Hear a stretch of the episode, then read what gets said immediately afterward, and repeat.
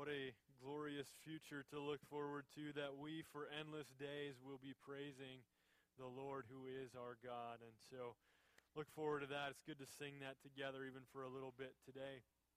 Today, we're in Romans 8 18 through 25.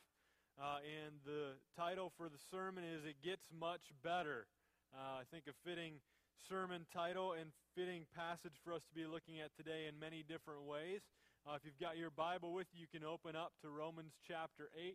We're going to be going through verses 18 to 25 today.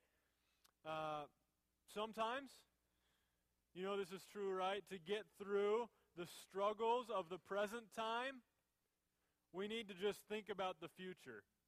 Now, Isn't that sometimes how you get through the struggles of the present time? It might be in small little things like, like not eternal future, but just small future kind of things. That you've had a rough few days and you just look forward to vacation. You know that sometime off in the distance, vacation time is coming, and you just you look forward to that. Or maybe it's retirement that, that you kind of like, man, I am just worn out and I just can't wait till I get to that day in the future. And you spend a decent amount of your time, if you actually think about it, thinking about how much better stuff is going to be in the future. If just, if only this would happen. I'm going to graduate, don't have to go to school anymore for a while. Maybe you're looking forward to Christmas, or maybe it's just Friday that you're looking forward to, right? But we look forward to things in the future.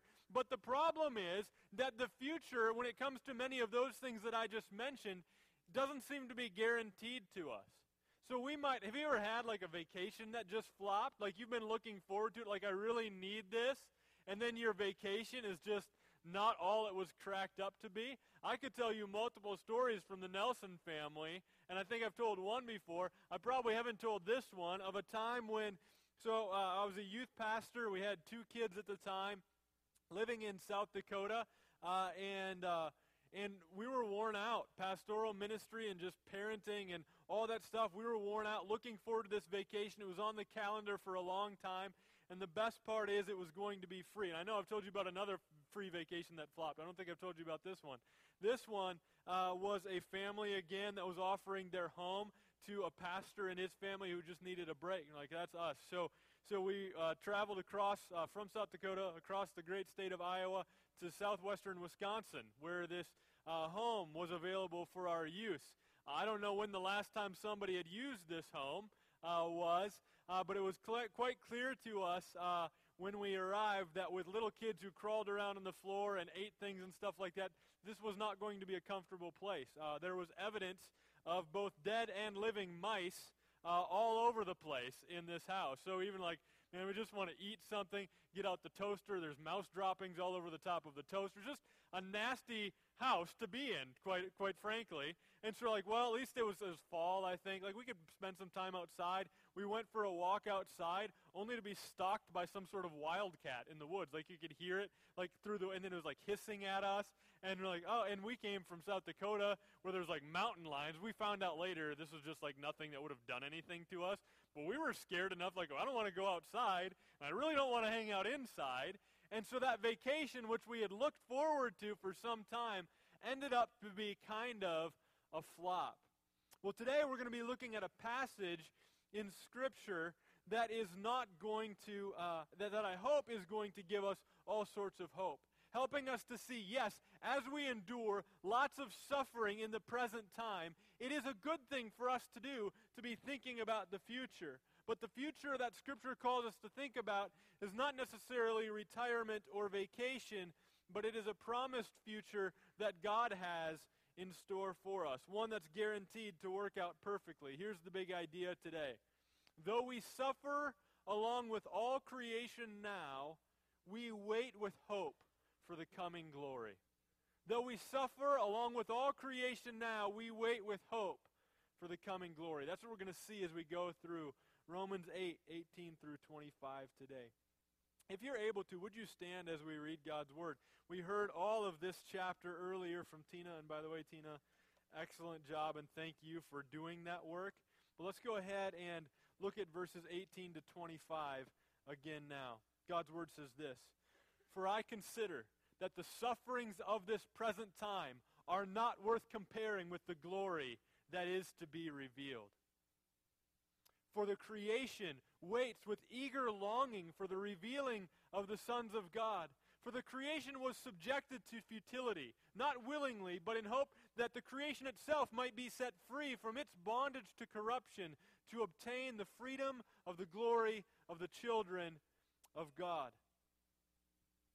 For we know that the whole creation has been groaning together in the pains of childbirth until now, and not only the creation, but we ourselves, who have the first fruits of the Spirit, we groan inwardly as we wait eagerly for our adoption as sons, the redemption of our bodies. For in this hope we were saved. Now, hope that is seen is not hope, hope, for who hopes for what he sees?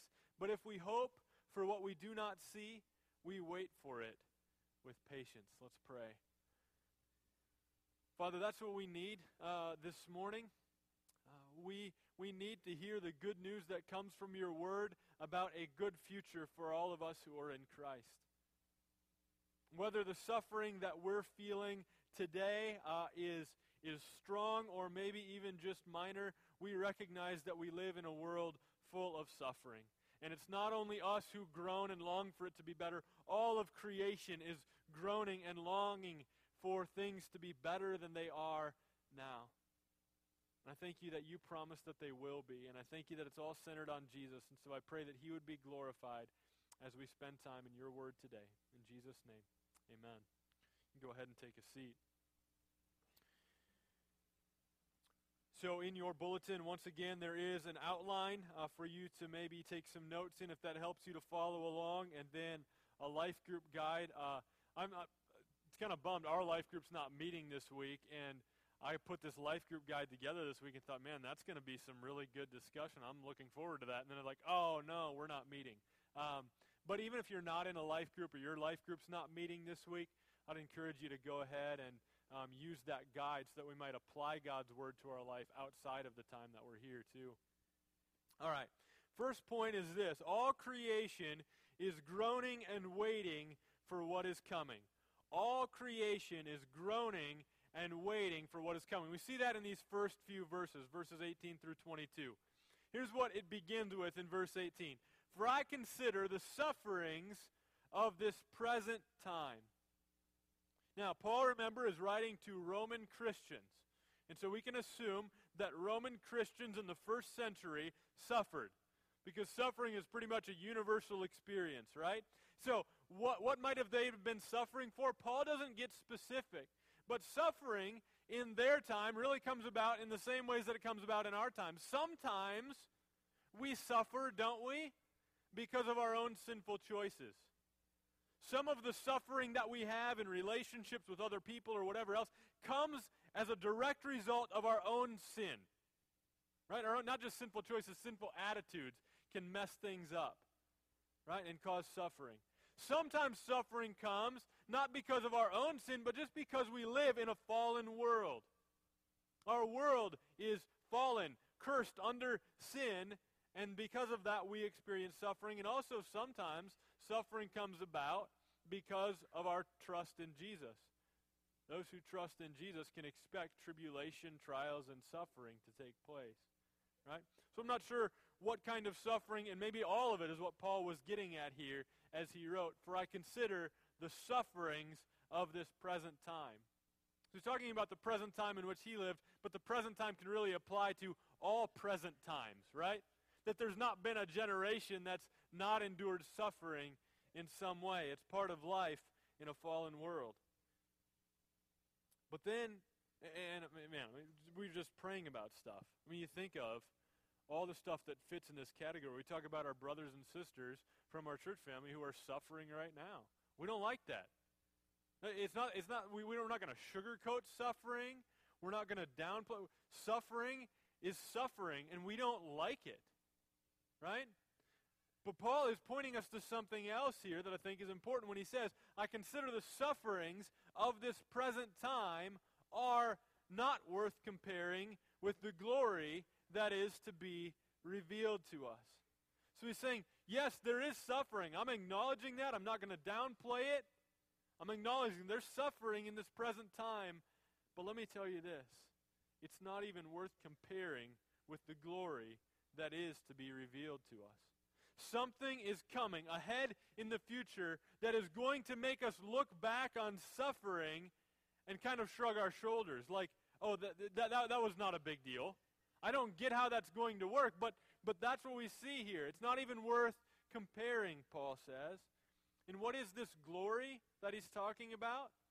I think in context, we could say that this glory that we're looking forward to is this awesome reality that we who trust in Christ will one day share in God's holiness and beauty in some incredible way.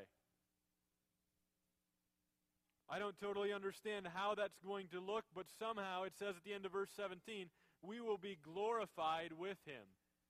You see that at the end of verse 17? That's what we looked at last week. And so, he says it's not worth comparing the glory that is to be revealed to us. That means it has not yet been revealed. That doesn't mean that that glory doesn't exist. It's not like God's still working on a plan. God has a plan. It's just not yet been revealed to us. But it's going to be. There's all those things that I talked about as we look forward to the future, things that we're uncertain about. But this is a sure thing. It doesn't say the glory that might be revealed to us. It says the glory that is to be revealed to us. And so it's good news. But right now, so it's just kind of like the intro to this little passage. And now he's going to get back into all creation, talking about here's what it's like now, here's what it's going to be like in the future. Okay, so that's what we're going to look at in verses 19 through 22. Right now, all creation is groaning and waiting. Verse 19 says it this way For the creation waits with eager longing. Okay? It's not just us. It's all of creation who's looking at everything around us and, and waiting and longing for something better than it is now. All creation waits with eager longing. That, that, the way that that's translated, it could almost be translated in our kind of language as to waiting on tiptoe. I'm not going to do it on the edge of here because I might fall off. But, but you get the idea. I'll go back here. Okay? Like this. Like just leaning forward. Like, when's it going to come? We're waiting with eager longing. It's not just, well, I guess it's going to get better someday, like an Eeyore kind of attitude. It's just, it's like, no, it's going to. Is it coming yet? Like we're, we're anticipating it. All of creation is like that. And what are we waiting for? The revealing of the sons of God. The revealing of the sons of God. Not all creation will be glorified with God, but somehow we who trust in Jesus will be glorified with him. It says in verse 17. And now, here in verse 19, it says all creation's waiting for that. All creation's waiting for this day when we who have been adopted as sons of God are revealed. Because creation somehow knows that that's when stuff starts to get better. Right? In this future day. Uh, I, again, I don't know when it's coming. Colossians 3 4 says this When Christ, who is your life, appears, then you also will appear with him in glory. Good news. Verse 20, here's the present in verse 20. It says, For the creation was subjected to futility. Futility is just like, actually, it's the word. Uh, if you went back and looked at the Greek version of the Old Testament, that's the same word that's used in the book of Ecclesiastes. Remember this summer we went through the book of Ecclesiastes? Remember that word we kept coming back to over and over again? Vanity or meaningless? It's the same word here. Okay? Futility. All of creation is kind of dwelling in this thing where it just seems like meaningless, vain, futile. But futility is not the end because it says in the rest of that verse and into verse 21 in hope that the creation itself will be set free from its bondage to corruption and obtain the freedom of the glory of the children of God. Everything right now uh, is, is tainted by some sort of corruption. Everything in creation is in the process of dying. Things don't just naturally get better, things naturally decay and die over time. But one day, we're told that creation itself will be set free from its bondage to corruption and obtain the freedom of the glory of the children of God. God's redemptive work certainly starts with his people, but one day the work that God is coming to do to reconcile and restore, we see that in us as his people, but it's one day going to spread to all of creation. Stuff that we look at around, it even, it even will spread to the animal world. Okay? So in Isaiah, Isaiah prophesies this way. Here's what Isaiah says. Listen to this. The wolf will dwell with the lamb, and the leopard will lie down with the young goat, and the calf and the lion and the fatted calf together, and a little child shall lead them. We're not there yet, right? We're not there yet where wolves and lambs are hanging out together, and I just like want to send my kid out to hang out with a pack of wolves. We're not there yet.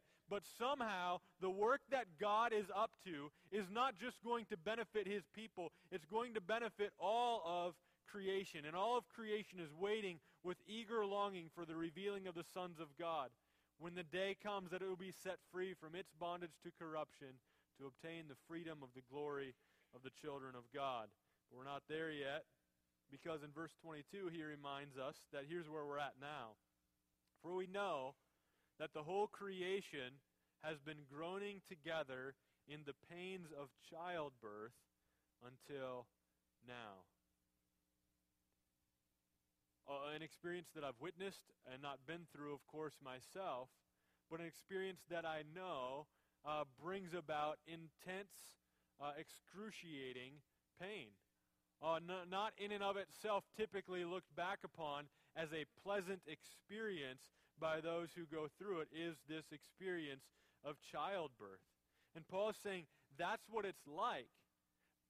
But, it, but it's like childbirth because even those who go through this pain of childbirth recognize that what is to come at the end of it is something that is entirely worth every moment of that pain. Really, the same kind of theme that we saw here in verse 18, right?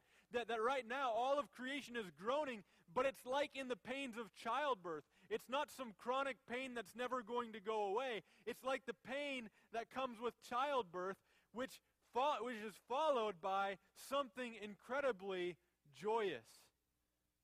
Groaning as in the pains of childbirth, he says. When it comes to this fallen world, things are more messed up than we even realize. Right? When we complain sometimes the media just shares bad news. There's probably lots of good news they could share, but they're not even sharing all the bad news. Right? Things are more messed up than we even realize most of the time. But one day, things will be even better than we can imagine. That's the truth that we really see throughout this whole section. So, just like a mom who delights in a child does not, like, let's say that child is going to graduate from high school. The mom's, the mom's looking at that child with all sorts of love and compassion and uh, anticipation for what's going on in their future. Their mom's not looking at that child at the moment of graduation and just remembering um, the pains of childbirth. Like, oh, I can't believe what you put me through. That, that's not the attitude of a mother, right? So, so, so there's a day coming when, when we're going to, even though at the time the pain that we're going through, the suffering that we're enduring is intense, we're not going to, there's coming a time when we're not going to look back on that uh, with any kind of regret. Right? That, that one day things will be so good that we'll forget about or will not even be worth comparing the suffering that we've one time endured. So, I think about how this applies to us uh, before we move on to the last verses. I want to think about how this applies to us. How all creation is groaning and waiting for what is to come. Uh, right? We look at what's going on in the world around us and, and we say, yes, there's got to be something better than this. Whether it comes about through something like natural disasters, right? That we think of the nation of Haiti, who was already struggling with all sorts of human corruption that caused lots of poverty, uh, followed by a, an earthquake that devastated the land, followed by now a hurricane that brought about floods, all of that kind of. We look at that and we say, it's got to get better than this. This is messed up. And that's true, right? Or we might look at we might look at uh, the evil of terrorist groups that are wreaking havoc around the globe, Or you might even look at the presidential election in our own country and say, there's so much there, there's so many either alleged or confirmed. It's just filled with all this controversy that, that these evil actions and attitudes and thoughts that we see coming through, and we wonder what the future is going to be like. All creation is groaning and waiting for what is to come. And then we get to verses 23 to 25. Verses 18 to 22 kind of are a wide angle lens view, looking at all of creation, that all of creation is longing for something to get better than it is right now. And then we, who are in Christ, have that same longing in verses 23 to 25. Zooming in on us, we groan and wait patiently, but with hope. We groan and wait patiently with hope. So let's look at these last three verses. Verse 23 says it this way and not only the creation, but we ourselves who have the first fruits of the Spirit. Creation is longing for this promised future, and so are we.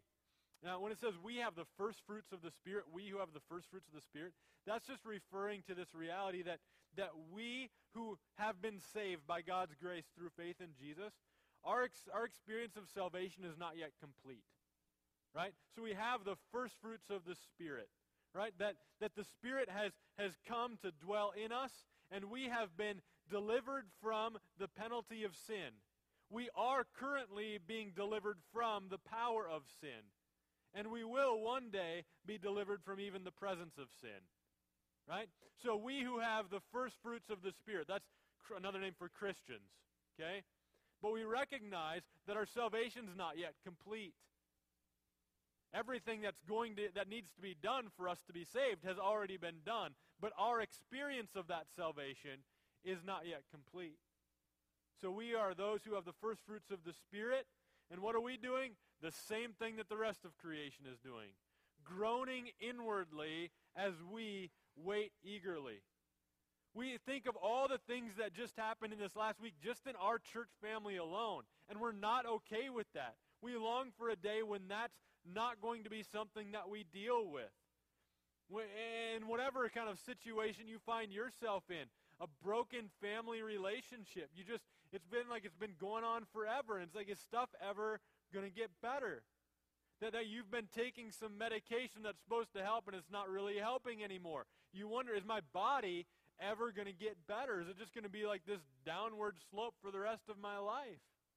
Right? There's lots of things that we can look at in our lives and all around us to say, this is not the way I want it to be. And we groan inwardly as we wait eagerly for it to change. And what are we waiting for? It says, for adoption as sons, the redemption of our bodies. Now, we talked about the fact previously in Romans that we who trust in Christ, upon our trusting in Christ, when we're converted, we're immediately adopted as his own. But here, do you notice how Paul talks about it? It's like it's a future thing. We're groaning inwardly as we wait eagerly for adoption as sons. It's like in some way our adoption, uh, while, well, kind of legally finalized, is not yet complete in our experience of it. There's a future sense to our adoption that will one day be more complete. He dwells with us now through his Holy Spirit, but one day we will dwell with the Father in a much more intimate way than we dwell with him and that he dwells with us even now, right? So we long for that. And then it says the redemption of our bodies. That's something we long for. We groan inwardly, we wait eagerly. We want some new bodies. No more accidents, no more medicine, no more aches, no more pains, no more colds, no more death. All of that stuff that just bugs us or downright beats us up we look forward to a day when we will not experience any of that anymore.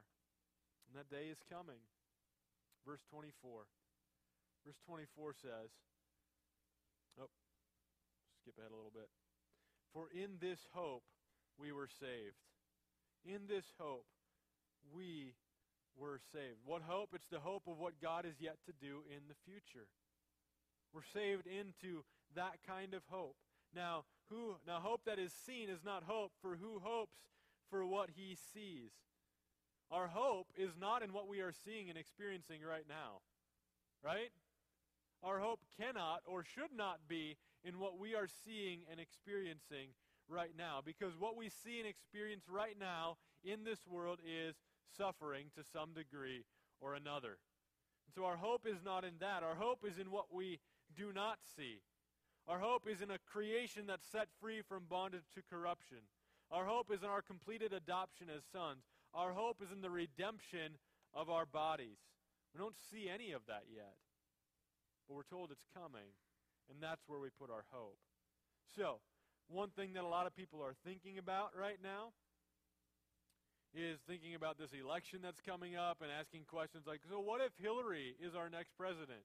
Or what if Donald is our next president? Well, what does that mean for our future? You know what I can tell you for sure? I don't know. I don't know. I don't know what that means for our future. No one does. And you can spend hours listening to people's thoughts and opinions on what that might mean for our future. And I think it's good for us to be uh, well studied, to know a bit before we go and cast a vote. However, I think it would be even more valuable for us to spend more of our time looking at something that we know for sure about the future. Right? So, so, so I don't know. I don't, I don't know what it looks like for the future of our nation uh, with one of those two people leading it. But here's what I do know I do know that God's Word has something to say about the future of all who trust in Christ. And it would be wise for us to spend probably more time than we do meditating on what God has to say about the future. Because as we think about the future that God has promised to us, that is guaranteed, I think we would spend a little less time fretting and worrying about things that are going on right now in the present. I think we would spend our time differently. I think we would spend our money differently. I think, I think our lives would drastically change if we were to spend more of our time focused not just on what is going on, what is seen around us, but on what is yet unseen. The things that God promises for sure are coming in the future.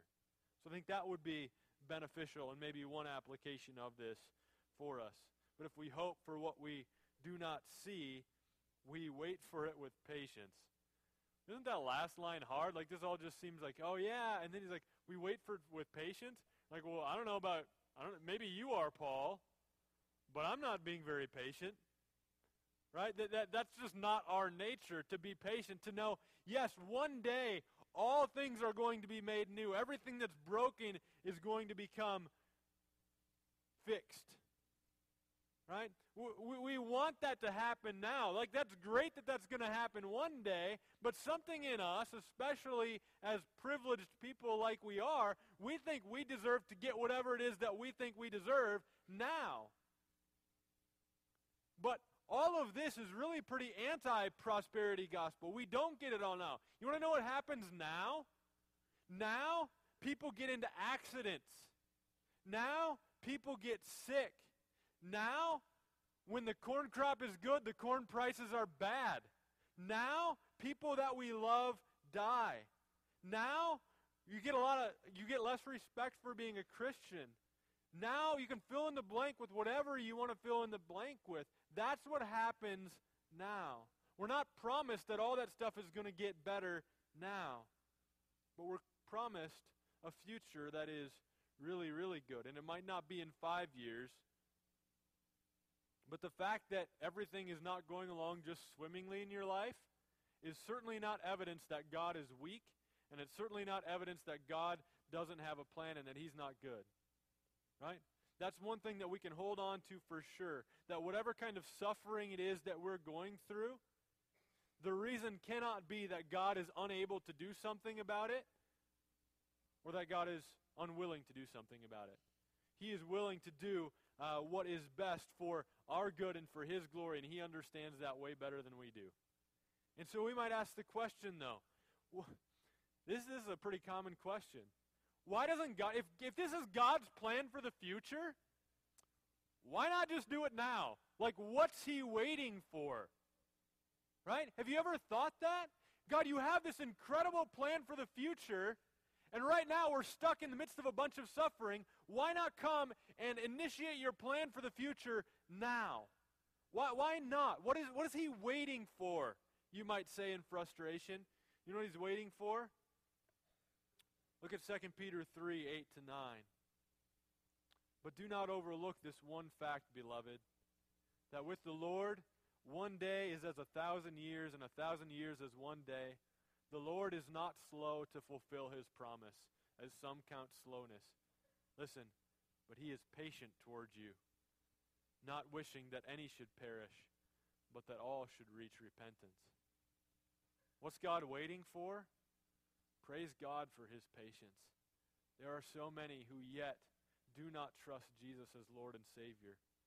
And he's waiting that more and more might come to repent of their sins and trust in Him. Praise God for His patience. He has a plan and we can trust Him. His promises are sure. And so, a concluding question to ask you then would be this Is your hope in Jesus? If you think about your future, is your hope for your future, does it have something or much to do with your career path or with your retirement portfolio or your financial security or your health? Here's one thing we need to know. This is just reality. I don't want to scare you, but all that can be stripped away from you in a moment. Your health, all stripped away in a moment. Your financial security can all be stripped away in a moment. Everything that you've worked hard for and planned for, I'm not saying not to work hard and not to plan for things, but it can all be stripped away in just a moment. And so our hope is not in the things that are seen. Our hope is in what is unseen. In this world, we will suffer and we will die. We don't know when or we don't know how, but we do know that after death comes judgment. And so our hope can only be in Christ. Listen to what it says in, in John chapter 3, verse 18. Whoever believes in him, that's Jesus, is not condemned. Did you hear what Tina shared right at the beginning, there is therefore now no condemnation for those who are in Christ Jesus. Paul is just echoing what Jesus already said in John 3. Whoever believes in him is not condemned. But whoever does not believe, listen, is condemned already because he has not believed in the name of the only Son of God. That's pretty clear, isn't it? If you're thinking about where your hope ought to be for the future, if you don't believe in him, you are already condemned because you do not believe in him. But whoever believes in him is not condemned. The way that we lay hold of this future that God has for all who are in Christ is we repent of our sin and trust in Jesus.